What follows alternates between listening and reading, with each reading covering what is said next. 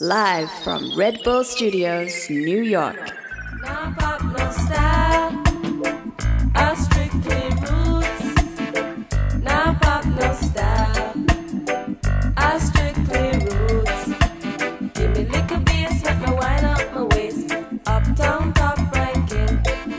Okay, hey everyone, you're now tuning into the Top Rank podcast. This is Marcel. And this is Isabel. And we're your hosts and also editors at Top Rank Magazine. So, for any new listeners out there, our podcast is an offshoot of Top Rank Magazine, a publication based in Brooklyn that profiles women of diverse backgrounds who are driving, shaping, and challenging the world around them. We try to think of our podcast as a process oriented research platform grounded in conversation. So we want to work in collaboration with our guests and listeners, and we hope to create a flexible knowledge production outlet that is exploratory rather than being prescriptive or conclusive. So, the recent outpouring of public concern over the rise in opioid addiction has gripped the media as well as policymakers across the United States.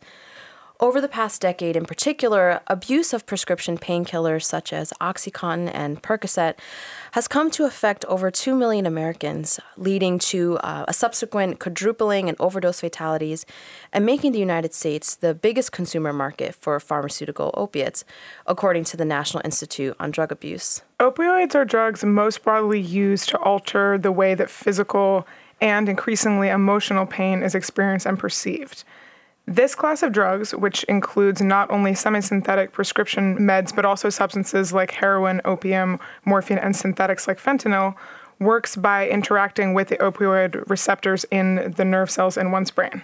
So, opioid abuse is, is not necessarily a new problem. Um, the drug opium that derives from um, the opium poppy plant has roots in ancient um, India and China.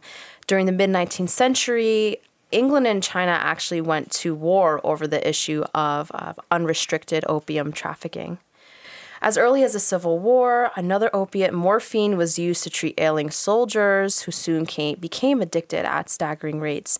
And by the late 19th century, heroin was made commercially available and was marketed as a quote wonder drug by the German pharmaceutical company Bayer, which was its also first commercial manufacturer. Over the course of the 20th century, through the mid 70s when Percocet came to the market and into the 1990s when Oxycontin was introduced, having marketing to doctors by pharmaceutical companies led to a huge rise in prescriptions being written for painkillers, which escalated from about 76 million in 1991, so about 25 years ago, to nearly 207 million in 2013.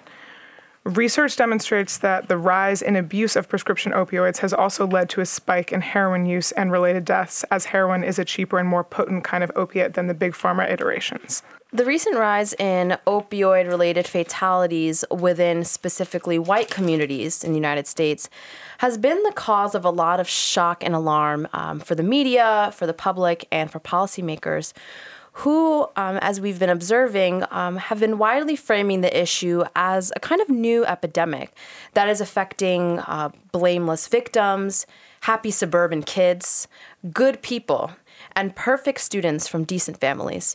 Essentially, people who Americans are not supposed to link or associate with drug abuse.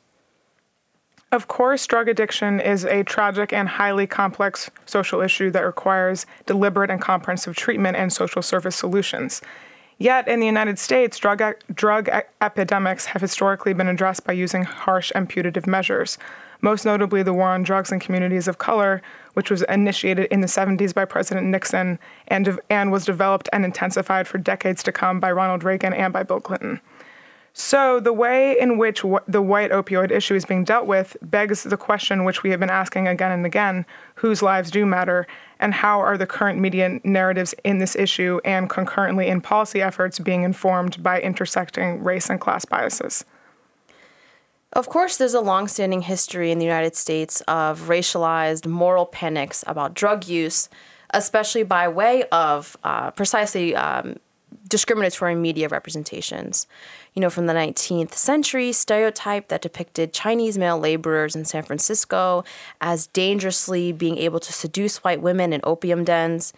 The association made between Mexicans and marijuana and the importation of other narcotics, to the vilified image of black women in the crack mother trope. All of these mediatized portrayals of drug users have come to have not only massive cultural, but also massive public policy implications. And that's what we want to speak about today. Um, we're really, really honored and excited to have here with us today uh, Dr. Helena Hansen, professor of anthropology and psychiatry at New York University. Professor Hansen's research interests center on understanding the cultural and clinical facets of addiction and addiction treatment, specifically related to illicit as well as pharmaceutical grade opiates. As a social scientist, a clinician, a documentary filmmaker, uh, Professor Hansen has published widely about the race and class politics of opioid and addiction treatment more broadly. And in a forthcoming book titled White Opioids Race in the War on Drugs That Wasn't, Professor Hansen and drug policy expert Julie Netherland take on the treatment of white opioid addiction historically and contemporarily and um, explain the implications of this issue on U.S. drug policy as a whole. So, with all that being said, we'd love to to speak with you, Helena. We have some questions for you, and thank you so much again for being here with us today. We're really honored and, and happy about it. Thanks for having me. You've given such a great introduction and overview to the issues that I feel as though I don't really need to say much more. well, that's good to hear well, that we did our homework well. on that note, it's fantastic. Okay, well, we'll start with a bit of a broad question, but we'd also mm-hmm. like to say that this is a rubric for the conversation, but if you would like to take it in another direction, by all means, feel free. So, to start off, your research deals most broadly with the relationship between race, class, and the perception and treatment of drug addiction in the US. Could you tell us more about these particular issues and, and the concerns that have led you to do this research? Oh, well, thank you for asking about that. And I, when I um, heard that you were interested in that, I had to decide how far back to go in this story because my introduction to the relationship between race, drugs, and class probably was um, most significant in the early 90s when I worked for the National AIDS Fund in the cities of New Jersey and Newark and Camden and Trenton and the cities that had made New Jersey the epicenter for HIV among women and children. They had the highest rate in the state and also was a state with the poorest cities in the country and the richest suburbs in the country. Ironically enough, healthcare industries made the suburbs rich, insurance and pharma. Um, so I was in this weird intersection where um, I was given through the National AIDS Fund charitable donations from pharma and health insurance to go into inner cities and find leaders who are HIV positive or taking care of HIV positive family members to develop um, community based projects, grassroots projects, and to give them small mini grants to get that going. So, one thing that was clear in those days was that there was uh, an enormous racial overlay to HIV, um, and there were um, really two camps. Um, people who had become HIV positive through injection drug use tended to be black and brown, and in these inner these city areas that I was working in, and then men who had sex with men who um, often were more affluent, more likely to be white, so I, I was first, I got had first hand observation of the racial politics as they played out around the centrality of drug policy reform to all of this and the heavy racial politics. So it turns out that um, that race and drugs is a fascinating intersection on many different levels for me. One is in this country the mutual constitution of race and drugs you already mentioned the history of the racialization of drugs, and you mentioned Chinatown and Chinese opium dens. Um, you also mentioned Mexican, Mexican marijuana. Um, and you could have also mentioned the earlier version of cocaine and Negroes, which was cocaine crazed Negroes in the South mm. um, at the beginning of the of the 19th century, in the 20th century, right? All those images helped to pass prohibitionist policies around narcotics at the turn of the century. So the 1914 Harrison Act that did a lot to um, illegalize narcotics. Um, strategically, that was passed on the heels of media coverage that linked narcotics to racial um, minorities, the racial others in the country. as you already described. So that's one instance of how race and drug policy have shaped each other over the years. So it's fascinating from that point of view. I, as an anthropologist and a psychiatrist, am attracted to addiction because we don't have a stable cultural consensus about what kind of problem addiction is. Is it a social problem having to do with poverty and um, racial oppression, for instance, marginalization? Is it a moral problem? I spent some time studying faith based um, approaches to addiction among Pentecostal ministries founded and run by former self identified addicts. And um, they had a, a, strongly moral model of addiction, but it was in a strange way very effective for them in counteracting their oppressions, the way that they saw them, um, really challenging what they called a, a society of disposability. Um, that they thought was the, at the root of addiction as just a sign of a spiritual emptiness in, in the world. Um, is addiction a bio- biological problem? So I've also swung over to study it from that angle, having landed in a clinic that did the early clinical trials of buprenorphine, otherwise Suboxone, now held up as the major treatment of choice in biomedicine for opioid dependence and overhearing my supervisors in this clinic talk about this one medication, this molecule, as something that was going to change the culture of medicine because it was going to allow addiction to be treated in primary care clinics as a chronic physical disease alongside asthma, diabetes, and hypertension. So that's a radically different cultural concept of what addiction is. And, and these different concepts lead to very different kinds of interventions. They lead to very different kinds of public policies. And interestingly enough, they interact with race in specific ways. So, um, so the race and drugs for me has been a really generative um, intersection to look at and to see the way that it um, has determined so much policy, has had such a strong impact on people's experiences and their life possibilities on the ground. It's driven mass incarceration in this country, which is another uh, real stand-in for race, right? Um, incarceration increasingly is kind is definitive definitive of the Black and Latino experience in poor neighborhoods in this country. So I found it extremely fruitful as a as a starting point for thinking about um, how cultural symbolism interacts with public policy, interacts with the material realities that people live on the ground and their identities. Yeah, speaking to you know cultural symbolism, media, and drugs, we're really drawn to the work that among the many exciting projects that you have going on, which I hope that we could get to talk about. Um, your work studying sort of the cultural symbols around um, opioid addiction um, in white communities in particular. And Isabel and I um, read one of your, your amazing papers that you co authored with Julie Netherland titled uh, The War on Drugs That Wasn't wasted whiteness, dirty doctors, and race in media coverage of prescription opioid misuse, which is a great title, by the way.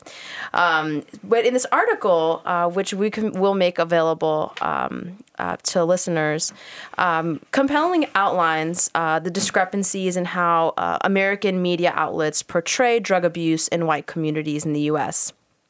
And you and Julie uh, use really memorable phrases in the article, such as narcotic apartheid, uh, wasted whiteness, to really discuss uh, the thematic content of media narratives surrounding white opioid addiction in the United States. So I was wondering if you could um, take us through a bit, you know, what you all talk about in that article, what you argue in that study, um, and what the findings were because I think it really um, gets to the core of the issue that we're talking about here, which is thinking about media representation as cultural signifiers for who a drug user looks like. Um, so I was wondering if you could talk about that that research that you did. Oh, sure. Uh, as, I, as I was telling you earlier, I Julie and I have both been surprised that this particular article has gotten a lot of attention of the many different angles we've written from on this issue because it was, I wouldn't say it was a quick study, But um, for us as ethnographers, we thought of it as um, kind of a one off exploratory fun study. Uh, we did a randomization of articles in two different years, separated by decade, 2001 and 2011, that we chose because they were both turning points in the whiteness of opioids. 2001 being just after the passage of the law that allowed um, allowed office-based treatment for opioid dependence, uh, and then 2011 being um, just around the time that the original formulation of OxyContin ran, the patent for it ran out, and new tamper resistant formulations were introduced, and the pres- prescription drug monitoring programs were introduced. All things that we now know helped contribute to the white heroin epidemic that followed when people who had started off with prescription opioids, either prescribed directly to them or actually the majority not prescribed directly to them, had gotten them from relatives or friends. Um, when supplies dried up, um, turned to heroin. And actually, another layer to this is that places, suburban and rural places that hadn't been um, really epicenters for heroin trade in the past, because for many different political economic reasons, heroin trade has been concentrated in poor city neighborhoods where um, law enforcement has tolerated it and um, neighbors have been too powerless to really intervene in it. And so, for many decades in this country, wealthy white people or non-urban white people would drive into city centers to buy heroin, right, in black and brown neighborhoods. It's not that white people didn't use heroin, but the trade had been concentrated in those places. And the heroin cartels had also found a ready workforce among these largely unemployed folks in these neighborhoods. So that had been the pattern, but what has happened is that the network of prescription opioid prescribers and the use that cropped up around them after Purdue Pharmaceuticals, manufacturers of OxyContin, cultivated a whole group of primary care generalist doctor prescribers um, upon the claim that OxyContin was minimally addictive, quote unquote, and suitable for moderate pain as opposed to severe pain. What happened was these um, areas that had, had seen this infiltration of um, prescription opioids then became centers for new distribution networks for heroin. So we now see these new distribution networks for heroin in uh, suburban and rural white America that hadn't been there before. Back to the media analysis. We chose those two years. We sampled 100 articles with key terms related to opioids and heroin, um, split between those two years. And we did an analysis of the racial imagery in these articles. And we weren't at all surprised by what we found. Um, so the, I'll tell you, the findings were simple and they were predictable and they were consistent with what we'd picked up just leafing through magazines and newspapers. But it was striking how simple and how how um, extreme the results were. Almost all of the articles that were describing either ex- explicitly or ex- implicitly using coded language like suburban or mainstream American they were describing whites were sympathetic in their portrayal and started off with a biographical history describing the person as a promising young person, um, someone who had, for example, been a an athlete or um, a good student um, who had fallen into opioid use through no real fault of their own, uh, either through prescription by a bad doctor or through um, just unwitting peer influence, just experimentation, and had fallen into addiction that way. Without exception, all of the articles that portrayed black or brown people were very, very minimal in their biographical details, almost nothing, and mentioned crime. So, crime was the entry point for the story. So it was remarkable how how polarized these stories were by race. And um, you mentioned some of the terms that we coined in trying to describe right, this. narcotic apartheid. So, so yeah, narcotic apartheid. That certainly applies to the news stories that uh, that we dug out, because the way that narcotic use was portrayed was so racially distinct. Um, but I, I had started using the term narcotic apartheid to refer to the opioid treatment dependence treatment system. So um, this is a little off topic from the media analysis that I did, but my entry point for studying whiteness and opioids was that I was working in clinics that were rolling out these new treatments for opioid addiction. And I already mentioned buprenorphine and Suboxone. Um, and there was such a marked pattern to who was getting this new treatment, buprenorphine slash Suboxone, which had a lot of advantages from the standpoint of most most patients. It can be prescribed by a primary care doctor in the comfort of a private office, taken at home. You can get up to three months worth of a prescription at a time and not have to come in to the office in between. Um, it's also technically safer than methadone in terms of its risk of overdose from the treatment itself, even though it is an opioid. So there are all these advantages to it in that sense. Yet, uh, mo- public sector patients, most, for the most part, aren't getting access to it. This was this was a treatment that was definitely designed for affluent, insured people or people who could pay out of pocket for a private doctor. And I'll give you an example here in New York City. What we discovered I did a, a, bunch of different studies from different angles on who was getting Suboxone slash buprenorphine versus who was getting methadone. Methadone being marked as much more of a black and brown drug and being a largely public sector or Medicaid insured clientele. Medic- methadone, for a lot of historical reasons, being restricted to DEA regulated clinics, separated from traditional medical care. Often they have the look and feel of more of a like a carceral um, space, um, requiring directly observed dosing in front of a nurse, mouth checks to make sure that you're not cheeking, meaning um, hiding in your mouth the methadone in order to resell it on the street, regular ur- urine toxicology tests. So it's a very different experience being on methadone. Um, so that's the it's that contrast that I was trying to capture with the term narcotic apartheid. But back to the media analysis, um, dirty doctors was a term that Julie and I both came up with to describe the demonization of the prescriber that often took place in the articles about white opioid users. So, and the logic of it that we interpreted was that these were articles that couldn't point a finger toward the user, you know, because that's the impulse in American media and American drug policy. It's to blame the drug user. This is a fault of moral deficit. This person is criminal. This person doesn't have self control.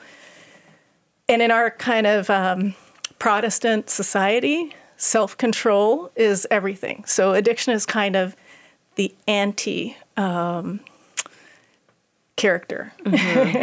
it's um, it's the antithesis to strong character in our mm. society. Um, because it's the, all about the individual and the individual's ability to control him or herself and maximize profits and maximize self. Um, so addiction is kind of the opposite of that. Right. And so drug policy has been driven by that imagery, compounded by, complemented by the racial overlay. You know that black and brown people kind of constitutionally don't have that kind of self control, and that's what makes them responsible for their own poverty, their own marginalization and unemployment, et cetera.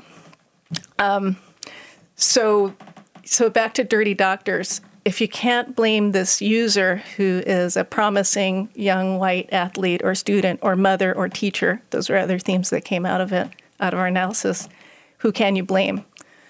Well, until recently, people didn't really think to blame pharmaceutical companies. I think we're going to come back to talking about that later. Um, so the doctors, the prescribers, are the ones to blame. And that's one thing that led to prescription drug monitoring laws as the answer. You know, all of a sudden, if we cut off supplies to these evil drugs, because that's another strategy, blame the molecule supplied by these evil doctors who aren't doing their job in monitoring their patients, um, then maybe we can make the problem go away. And of course, what happened when supplies dried up? People had to turn to heroin and now they're in the zone of illicit drug use and all kinds of exposures that they didn't have before, um, such as HIV, such as a higher risk of overdose because you don't know what you're getting on the street. So, um, so that's where dirty doctors came from. And then there's another term I'm losing track of right now that I think you mentioned. Wasted whiteness. Wasted whiteness. Wasted whiteness. Okay, yes, that was another sub theme that came out of this analysis that these very sympathetic, humanizing stories about these white, young white drug users centered around this theme of this wasted future. So that was the language that they used. They, of course, never used the word white because in our society, white is unmarked. It's um, the assumed norm. Norm. We don't, when we talk about race, normally name the race white. You know, if we're talking about race, we automatically go to black or brown, some non-white identity. So in these pa- in these articles, rarely was the word white used. There was a lot of coding. It mentioned suburban, mainstream American, average person, and then photos complemented that.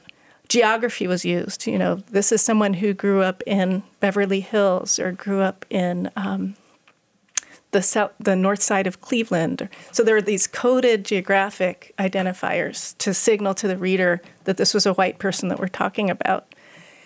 But the tragedy, so of course each newspaper article has to be built like a with a narrative arc, and these were tragedies. These were stories of the of the um, rise and fall of these promising young people.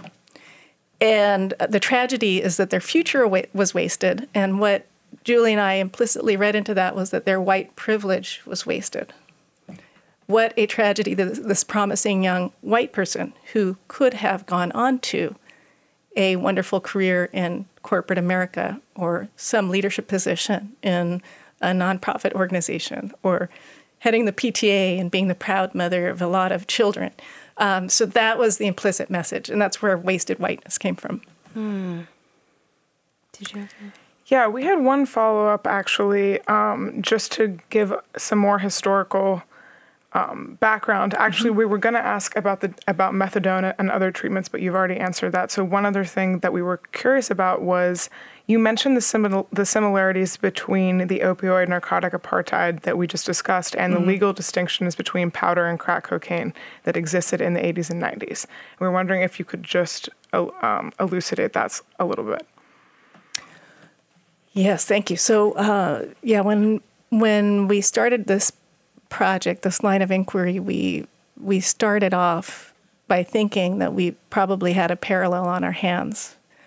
So the the distinction between crack cocaine and powder cocaine that you're mentioning um, is still embedded in American drug policy, and it started with the 1986 Anti-Drug Abuse Act under Reagan.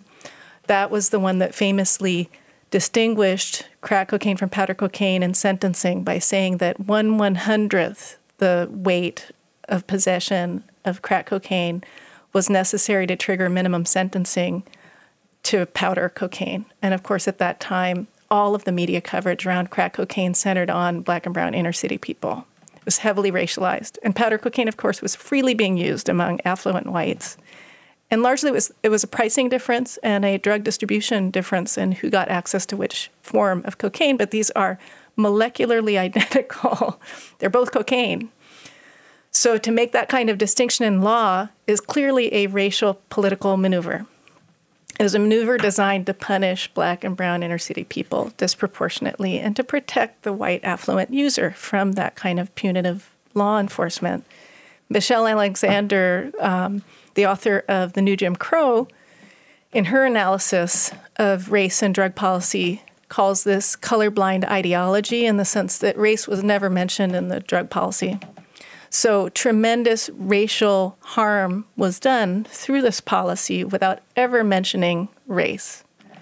Um, and that's consistent with our findings in our media analysis about the lack of mention of race in these articles. They're clearly um, carrying a racial narrative. So what was your question again? That that was exactly the answer we were oh, looking oh, but for. There, there's a second. Yeah. So there's a part two to that. The part two is that at the time when I started this study, and this was a long time ago now, this was um, almost a year ago now, uh, a decade ago now that I started this study. At the time, there was this big distinction between black or brown heroin use and white prescription opioid use. And to some extent, a little bit of that still carries over. but the new generation, because of all, what I just described of the transfer from prescription opioids to heroin through clamping down on supplies of, of prescription opioids, and also the new distribution networks of heroin that have cropped up in suburban and rural white America, that's changing. And what we're seeing now is rapid, rapid growth in heroin use and overdose among American whites, and also a very interesting um, gender and age group patterning around prescription opioids versus heroin. So it turns out that even though prescription opioids, um, at least for the past five years, have they remain the leading cause of overdose death in the U.S. Heroin is catching up. Those that are dying from prescription opioid overdose tend to be middle-aged men. Those that are dying from heroin overdose tend to be young women. And we're actually getting into an era now where heroin women are overtaking men as um, as the predominant group that uses heroin. And this is notable because it's the first time in the past century that there's been a, an illicit drug that more women have used than men. And some of that is linked to the entry point through prescription opioids because for many, many decades, women, narcotics dependent people, especially white ones, have been users of legal drugs. So we're talking, for example, in the 1950s about barbiturates, which were a really huge cause of overdose death in the 50s, analogous to the level of overdose we're seeing now with opioids. What are barbiturates? So barbiturates are also they're sedative. Um, they were taken as anti-anxiety and sleeping medications in the 1950s, and they were freely prescribed like candy by physicians back in those days to white women who had dis- disproportionate access to regular doctors. so, so this is to say that female addiction has always been there, white addiction has always been there, but it's tended to be to licit narcotics rather than illicit narcotics, and the world of illicit narcotics has been male dominated. Since the current heroin epidemic got its entry point through a prescribed licit narcotic, prescription painkillers, and since women tend to go to doctors more often than men, and tend to go to doctors with pain complaints more often than men, we're ending up with a female heroin epidemic, which is kind of fascinating. White women, young white women. Um, and I think this is part of what's feeding this frenzy now, this um, real panic about the future of white America. And I think part of it is the image of the young white women, woman who is supposed to be the reproducer and caretaker of the white nation. So, you know, the, the images of this woman who either is a mother or is supposed to be a mother, and her trajectory to, you know, bearing and raising the the new white generation is taken off course because of her addiction. And I think this is feeding into this panic about white futures in the US.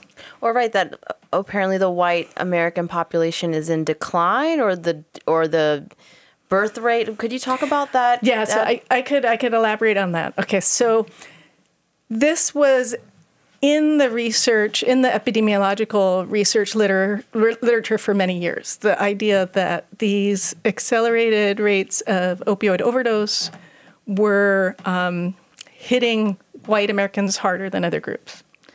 But the landmark article on this that was cited everywhere came out a year and a half ago. It was written by Anne Case, an economist at Princeton, and her husband, Angus Deaton, who also at Princeton Econ- economics department who's a Nobel laureate. That's part of what got it so much attention. And they did an anal- analysis showing that the life expectancy of US whites had declined by five years over the past 20 years. The life expectancy of almost every other racial group, except for Native Americans, had gone up in contrast. Most of the decline in life expectancy was due to opioids, either through unintentional overdose or suicide. So that's where the punchline, you know, whites are dying of opioids came. And these results came out just before the last presidential election. And there's some people who say that this discourse and this panic about the future of white America that this article really fed into. may have had a big ele- impact on the election results. It turns out that the states that are most heavily affected by opioid overdose also were the states that disproportionately voted for Trump.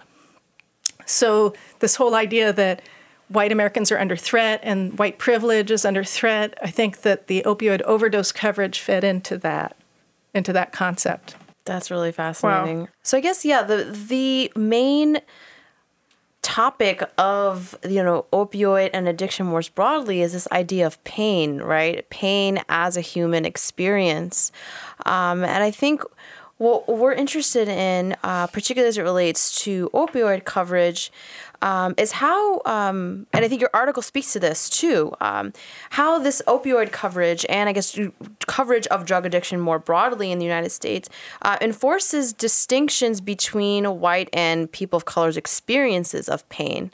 Um, and I, th- Isabel and I were talking about this, and we, and we think it kind of leads to a pretty harrowing question, which is, does racism require the perpetuation of certain types of like social theories on pain that make it seem as if people of color don't feel pain or don't feel pain as much as whites do. Um, kind of just thinking about the history of people of color in this country, what we have and continue to endure. We're interested in, in hearing your thoughts about um, f- from a you know a cultural and perhaps anthropological perspective, kind of ideas about pain, but also in your experience as a medical practitioner in the medical field too. Have you observed um, biases and how pain is experienced? We came across some articles that talked about even racial disparities in the distribution of prescription opioids, mm-hmm. linked to prescribers not thinking that people of color experience pain in the same way. So I was wondering if you could speak to that question a bit. What a great question. I, I love it because it works on so many different levels. And pain also works on so many different levels. So there's the metaphorical level of right. psychic pain, um, intergenerational communal pain, um, the pain of racial oppression, poverty. And then it also works on the level of an actual physical experience. So, and there are linkages between those two levels. So I, I really like the question. And Let's see, to begin, um, you are correct that historically there have been all kinds of theories leading back to the beginning of slavery in this country, African slavery, about um, racial differences in the experience of pain. And you put it in a, such an interesting way is it almost necessary to have that for a racist hierarchy to take place? Certainly, if you have a class of people that you're consigning to forced labor, it doesn't help to be preoccupied with pain that that force and that labor is going to cause those people. so there's an implicit insensitivity to their pain in that. You can't really maintain the system without that. And you're right. In fact, there have been over the centuries many different explicit clinical medical theories about the low the higher tolerance for pain among Africans. And uh, on the other side, there have been some, it's kind of worked both ways because there have been some othered groups that have been seen as less tolerant of pain. I was just reading um, a history of pain that pointed to this image, turn of the century image of Southern Europeans and Jews as being less tolerant of pain and complaining about pain and therefore not being good contributors to society. So it works a lot of different ways. But in a way, you're correct. It's sort of built in to the racial logic that would maintain hierarchies of labor and uh, accommodation, right? And deservedness. So, deservedness comes into this. So, the more recent versions, you're also correct that in the past few decades, opioid prescription has been much more freely given among white patients than black and brown. And there have been several studies showing this. Part of it has to do with ideas about pain tolerance. A part of it has to do with ideas about who's at risk for addiction. And that has worked in very interesting ways when it comes to opioid marketing and regulation, because uh, in my forthcoming book with Julie, what we're arguing is that um, race plays such an integral role in the capitalist logic of pharma marketing that opioid manufacturers took advantage of these racist ideas to get around regulators. So I'll tell you what I mean. With OxyContin, 1996, approved by the FDA as a minimally addictive pain reliever suitable for moderate pain. Up until that point, opioids had been reser- reserved for very severe pain, such as cancer pain, such as post surgical pain. And it was a, it was a real sh- shift in clinical practice to think about opioids as something that primary care doctors would hand out for lower back injuries and things like that. And there's a whole story to how the pharma uh, company got FDA approval involving some very minimal research, three month clinical trial on terminal cancer patients, in which they determined there was less than 1% risk of addiction from this um, OxyContin formulation, which was thought to be addiction proof because it was the oxycodone, which is twice as potent as morphine, is in a sustained release capsule. So it, it releases just a small amount in any given time. So the theory was that the person using this capsule wouldn't get the rush that's so rewarding for addicted people.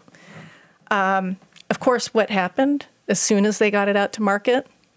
People learned to crush and snort or inject the contents of this capsule. So it was nonsense.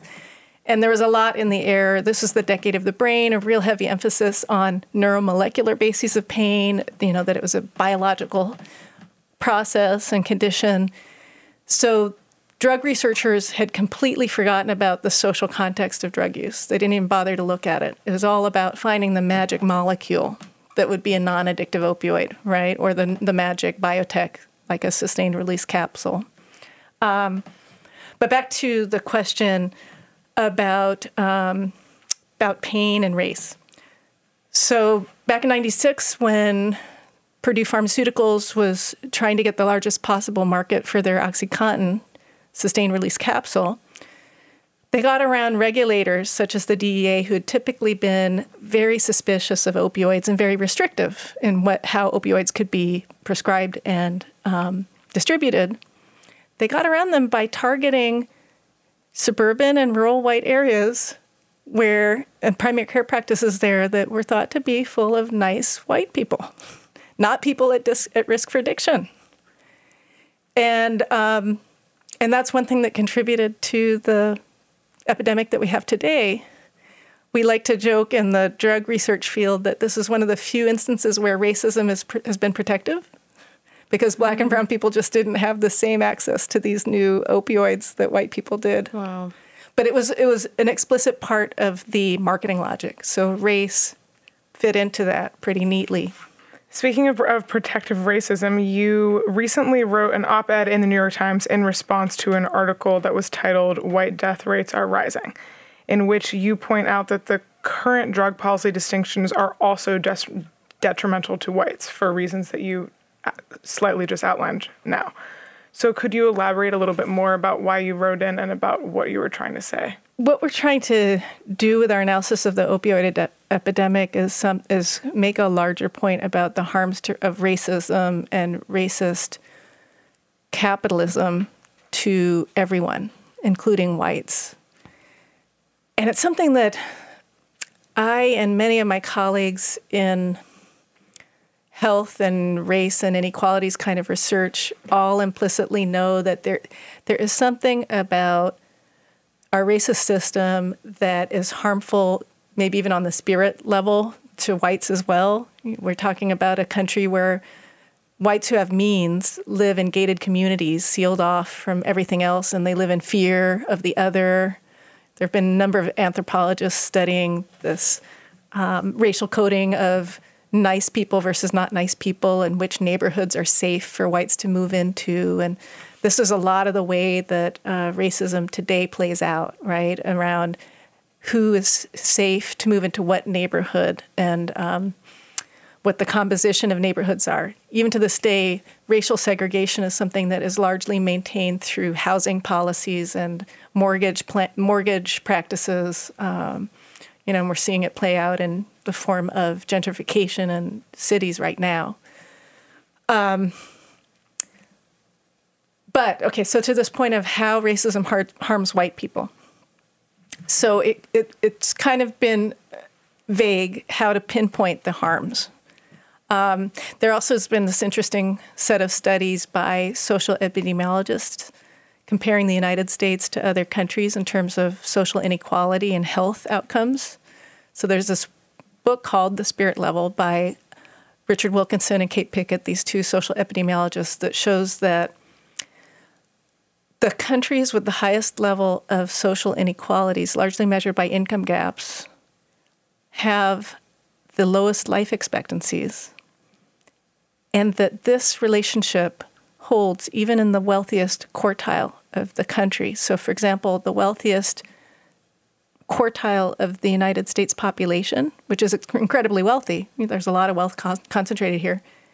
Despite all their wealth, they have a lower life expectancy than the highest quartile, income quartile in Japan and several other countries that have less inequality. So there's an implicit argument there about the harms of inequality. And, impl- and in this country, that would be a racist system. People don't even live as long. The rich white people don't live as long. There's something wow. harmful there.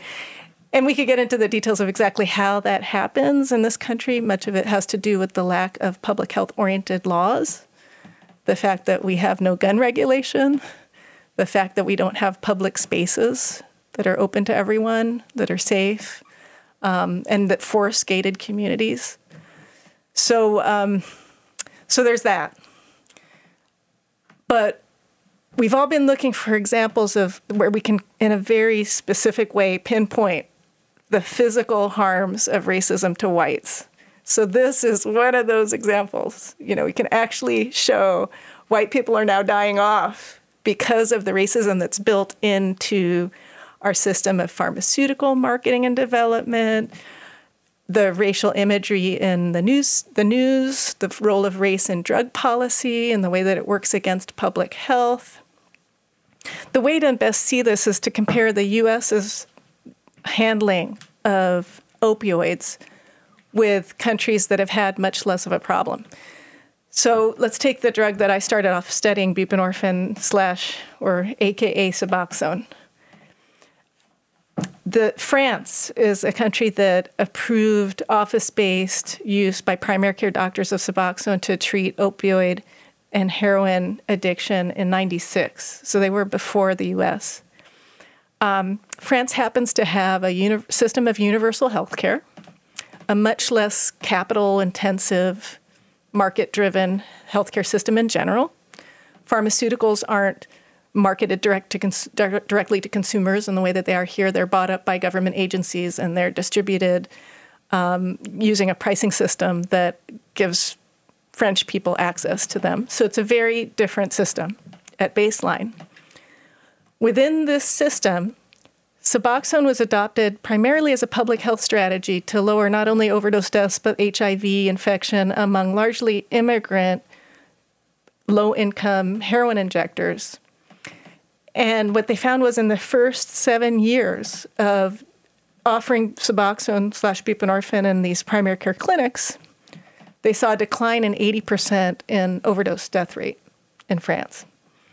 What has happened here in the US? in the first 10 years that Suboxone was marketed and disseminated in primary care offices, the overdose death rate has quadrupled. So there's a big contrast here. And what's the difference? It's our system of capital profit driven healthcare combined with a racist ideology that supports that system. Why is our healthcare system so incredibly stratified and restricted? a lot of it has done with had to do with the racial politics of entitlements and public benefits. We are a country that has not wanted to extend health benefits to all. We haven't wanted to extend welfare or housing benefits or any of the other kinds of benefits that countries like France extend. What has been one of the most powerful tools for disrupting any kind of consensus that we need benefits as a public? Racial imagery and racial politics we don't want to give public benefits to those black and brown inner city mothers who are welfare queens, abusing the system, unwilling to work, etc. Could So, you, I was going to ask about actually. Could you talk about the work that you're doing in Staten Island, like your Sure. your, your the research uh, that you're doing there? How are you kind of seeing these issues with the white opioid uh, problem play out in your ethnographic work? Absolutely, and that's a great question because it does lead back to this idea of this crisis of the capital sys- capitalist system that we have here. Um, but just to complete the thread about um, about the harms to whites of racism. So the the end of that thread is that we argue that one of the big impediments to a true public health intervention in this country that would actually stem opioid overdose is the racialized hierarchy of access to treatment, entitlements, prevents public health oriented legislation from passing. So, um, in order to address harms to whites, we have to widen the lens and look at the harms of this racist and segregated system to whites directly, because that, that's the missing link. Whites have also been uh, prevented from getting adequate healthcare and public health inter- interventions by the system.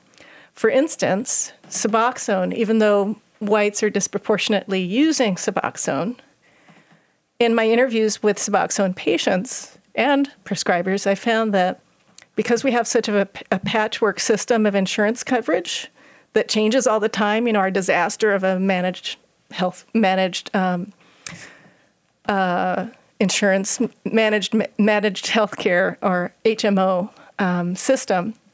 One of the disasters of this market-driven insurance system is that people are changing insurance plans all the time. Insurance plans are changing policies all the time, and people are left without coverage for Suboxone frequently. For a drug like Suboxone, that's a, medica- a uh, maintenance medication to prevent overdose, you have to have access to it continuously.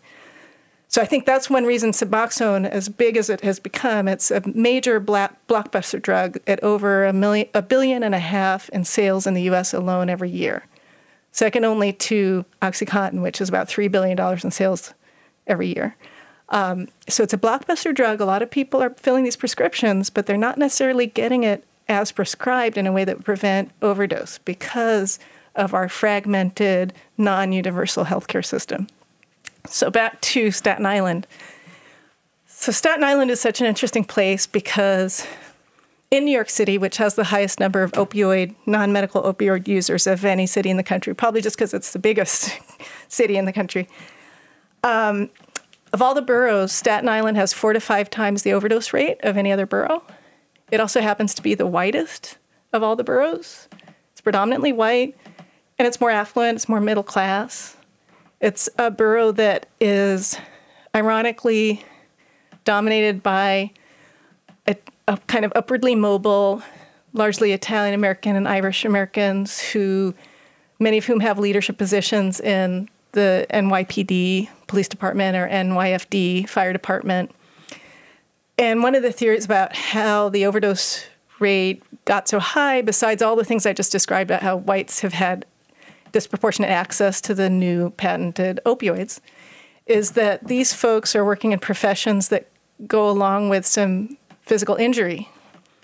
And um, what we've seen in Staten Island, which is actually similar to the rest to many other parts of the country, is that there's a middle class cohort that got addicted to prescription opioids. And these are the folks, NYPD, NYFD, and YFD and others who got injuries, got prescription opioids, became dependent.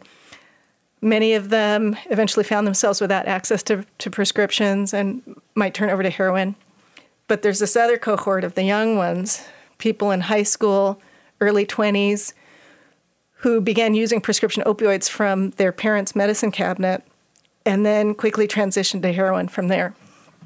So, Staten Island has been a fascinating, for me, microcosm of white suburban America. It's a very suburban place. If you go there, you wouldn't know you were in New York City, right? You have a bunch of single family homes with manicured lawns and no sidewalks. People drive everywhere, strip malls.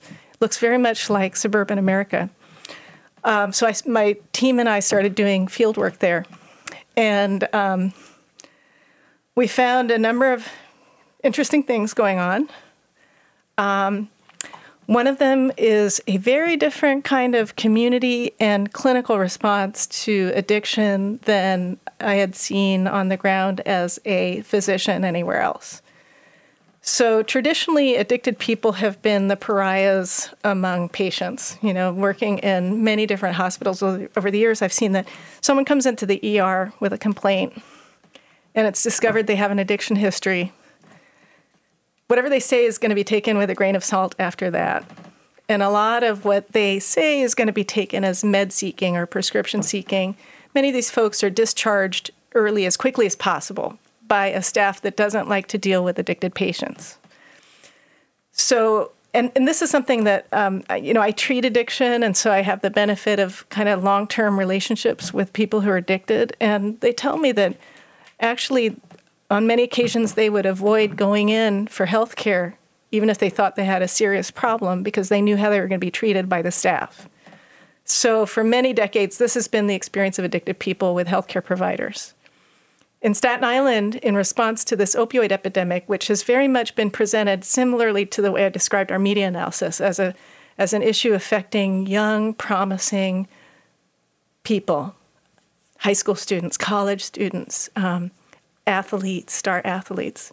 So it's very much played into this discourse of the threatened future of the community community doctors in Staten Island, primary care doctors, have banded together to do some really unprecedented things. And they ta- so what they've done is, for instance, come up with these homegrown, homegrown kind of primary care based interventions involving family members and their own invented family form family therapy. Um, spending a lot of extra time counseling patients that they're not reimbursed for because insurance plans increasingly only reimburse for you know five ten minute visits with patients. These are folks that extend their workday in order to take special care of these addicted patients. They go out of their way to get certified to prescribe Suboxone. That's one of the stratifying things about Suboxone. You have to go through an eight hour certification course, and most public sector doctors don't have any incentive to do that. But in Staten Island, the community doctors are getting certified and they talk about their patients as as um, not only neighbors but as family members. In, in metaphorical terms, they compare when they describe their addicted patients, they compare them to sons, daughters, men, members of their own family. So it's really remarkable to see how different the response to addiction is there. There's not the kind of othering that I had seen as a doctor working in many settings uh, around addicted people. Another thing that's kind of interesting in Staten Island is a whole youth culture around opioids, some of which um, almost glorifies or celebrates opioid use. And I'm thinking about right now this uh, this video that went viral in 2012, put out by a group called the White Trash Clan, and their name is a takeoff on Wu Tang Clan, the um, the gangster rap group from the 90s. So the White Trash Clan did a video based on the song, a rap song called um, My World is Blue, in reference to the blue color of Oxycontin tablets. And if you see this video, I could show it to you actually here. It's fascinating. This video is the inverse of a gangster rap video. So the the lead rappers in this group, one of them is dressed in a business suit with a tie. Another is dressed in a light blue cap with a propeller on it, like a baseball cap with a propeller. And they're dancing and frolicking in pharmacies, down grocery aisles. They come outside, and um, a fairy, this young white woman with blue wings, starts blowing blue pixie dust into the air, and all of them start snorting it. And they're basically flipping their noses at uh, law enforcement and talking about how the world can be blue as long as you don't tell your parents. so, I mean, this is in sharp contrast to scenes from gangster rap videos where what's at stake is getting life in prison, um, being killed.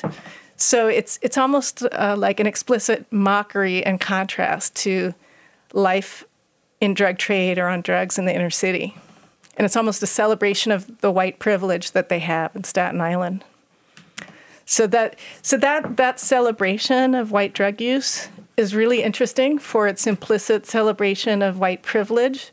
It's also really interesting because it's in contrast to the way that the economists I mentioned that did that study of declining white life expectancy Anne Case and Angus Deaton talk about the opioid epidemic in the country. They talk about so their theory, they're economists, right? And their theory is that it's post-industrial economic decline in the Rust Belt that's driving this, and that people are turning to opioids to for solace in a really depressing setting. Whereas in Staten Island, they're you know, this youth culture is almost celebratory. It doesn't have that depressing edge, although at the root of it, there probably is a lot of anxiety about their white futures and their white privilege and what's going to happen to it. So we have this problem, regardless of racial identity, right? Of of not just pain that people experience, but how people use narcotics to treat to treat pain. So this is we have this ongoing social problem, and I think that what your or your article and I think your research more broadly really does is um, offer knowledge in hopes of coming up with actionable solutions. Um, in particular, in the article. Um, uh, that we discussed earlier that you wrote with Julie Netherland, you you you end uh, the article with um, a hopeful observation um, that the disparate treatment of whites and people of color has also demonstrated that, at least for some, uh, a less punitive and more humanistic model of not only representing drug addiction but also treating drug addiction is possible and is possibly the more um, effective approach. Um, so we were just wondering to to close this. How do you imagine um, these kind of more humanistic models being enacted um, from a policy perspective? Um, yeah, how do we how do we go forth and try to ameliorate some of these really long-standing problems? I know it's a big question, like how do we fix it? But you offer some you offer some hope and we need this regardless of who, I do. yeah, regardless of you know who's being affected or how how the narrative is being cast, which is we've discussed throughout this whole episode, in and of itself is indicative of uh, really long-standing grave issues. But how do we go about um, changing the narrative? I guess. So you've tapped into probably the least developed part of my research, but probably the most important. okay. Well, we. What does, what, yeah. What, to what kinds of interventions does this lead? And this is the dilemma that um, what we're seeing now is kind of unprecedented in American drug policy, at least in the last century, that we have bipartisan support for policies that are more harm reduction oriented, tend to decriminalize heroin and other narcotics. I'll give you a few examples. One of them is the example that I've spent a lot of my time on, which is the promotion, the federal and state level promotion of Suboxone treatment as an intervention for opioid overdose. And of course, the, the fault in that is that it's so commercially driven. The idea is, oh, you know, just make it attractive to the manufacturers to get in there um, to promote it. And we're forgetting about, oh, what about universal health care coverage or getting people access to, to providers who can manage that medication for them. Um, but this whole push to get people maintained on Suboxone, that's unusual. It's unusual for Republicans and Democrats to be agreeing on things like that.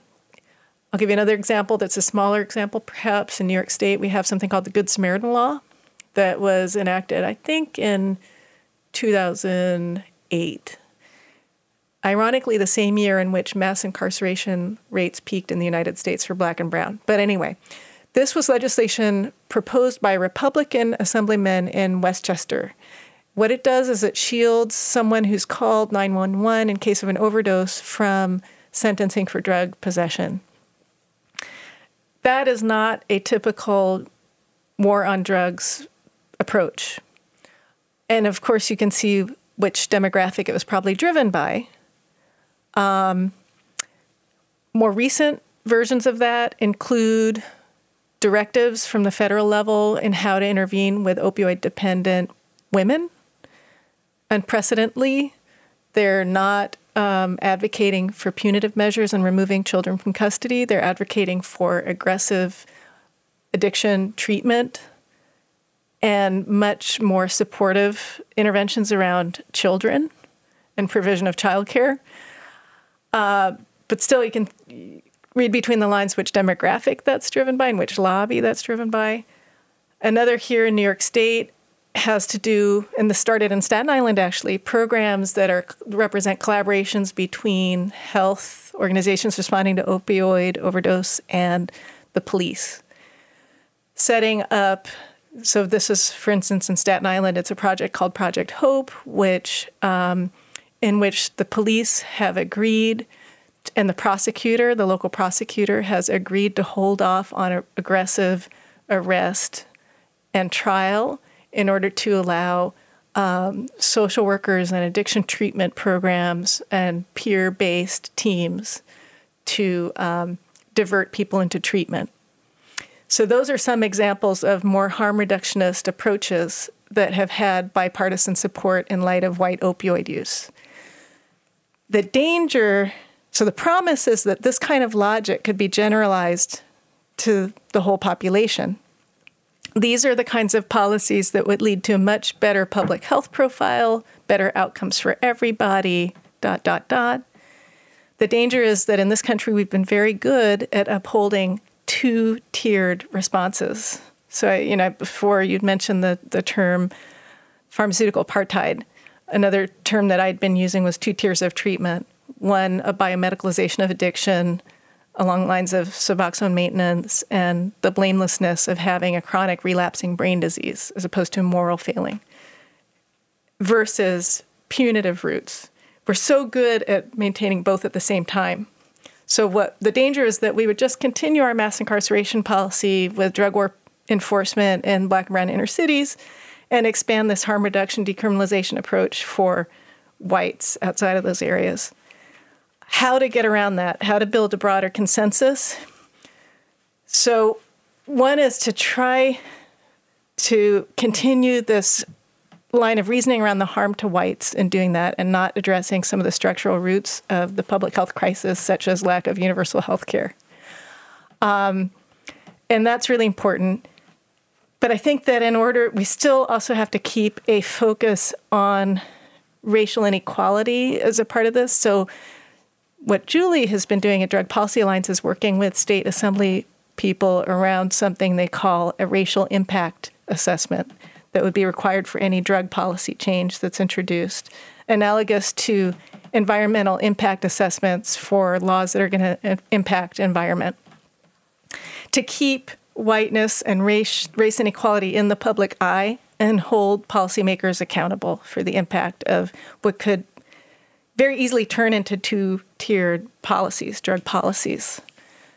Um, and you had also before raised, at least on paper, you'd raised with me a really interesting question about the lawsuits that are taking place right now. There are several states that are filing now filing lawsuits against pharma the manufacturers of the prescription opioids that are driving the current epidemic. And it's kind of it's interesting that the state lawsuits took so long to come about. Pharma was kind of the last place people turned, right? First, they turned to the prescribers. Um, then they also started turning to enforcement against these black and brown outsiders that were the the peddlers and the traffickers coming into nice white neighborhoods. That was another discourse that we saw in the media. Now they're finally coming around to looking at pharma.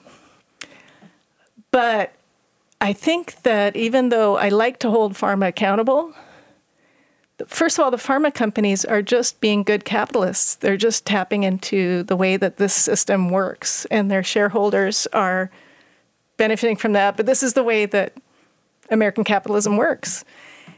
And they have anticipated these lawsuits because they, like in the case of Purdue, which has already been sued, from the very beginning, they knew that they were going to be promoting non medical use and that they were making money off of a secondary market of people who weren't directly getting prescriptions, right? It's a huge moneymaker for Purdue that so many prescriptions are being written and then sold on the streets or distributed to people who aren't going directly to doctors.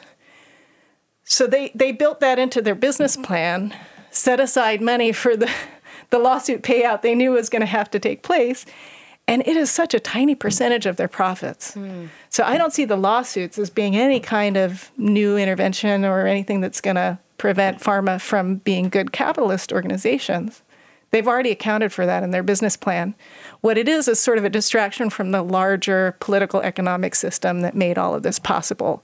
The, the role of capital in our healthcare system, which is just obscene.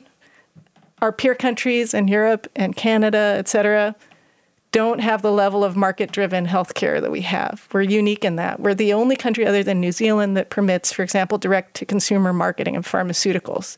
Every other country has said that's crazy to, to market dangerous pharmaceuticals to consumers that don't have any clinical training and take that decision making out of the hands of people who have clinical training. Um, so, so that's that's one thing that I think is not necessarily going to help so much is to file lawsuits against pharma. I think that what's going to help is to focus on the way that pharma works within our political economic system, the power of pharma as a lobby in this country, the fact that pharma is and healthcare provision together make the largest economic driver in our country. And that's one reason why it's so hap- so incredibly capital intensive and powerful we as voters need to closely track that because it's a very quiet process, but I think pharma and healthcare are driving our political system, not the other way around. And, the, and one of the results of that is our current opioid epidemic. So that's the kind of focus that I would want to see coming out of this.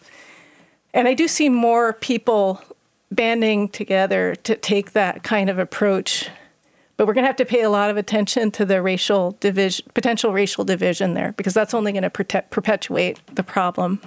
Thank well, you. thank you so much. That that's a really great place to end, actually, and um, that was an incredibly thorough answer. So. Yeah, we want to thank you for taking the time to speak with us today about your work, and we'll definitely uh, let our listeners know where to come across more of your papers and more of your research. Yeah, this is our ninth episode of the Top Rank podcast. Again, this is Marcel. And this is Isabel.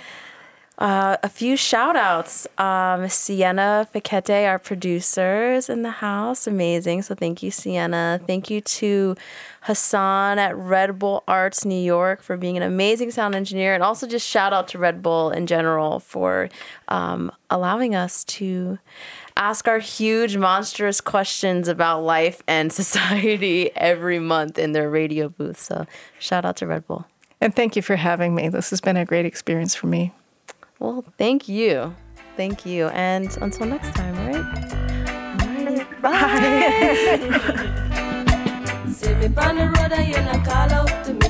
see me in my pants and See me in my back. me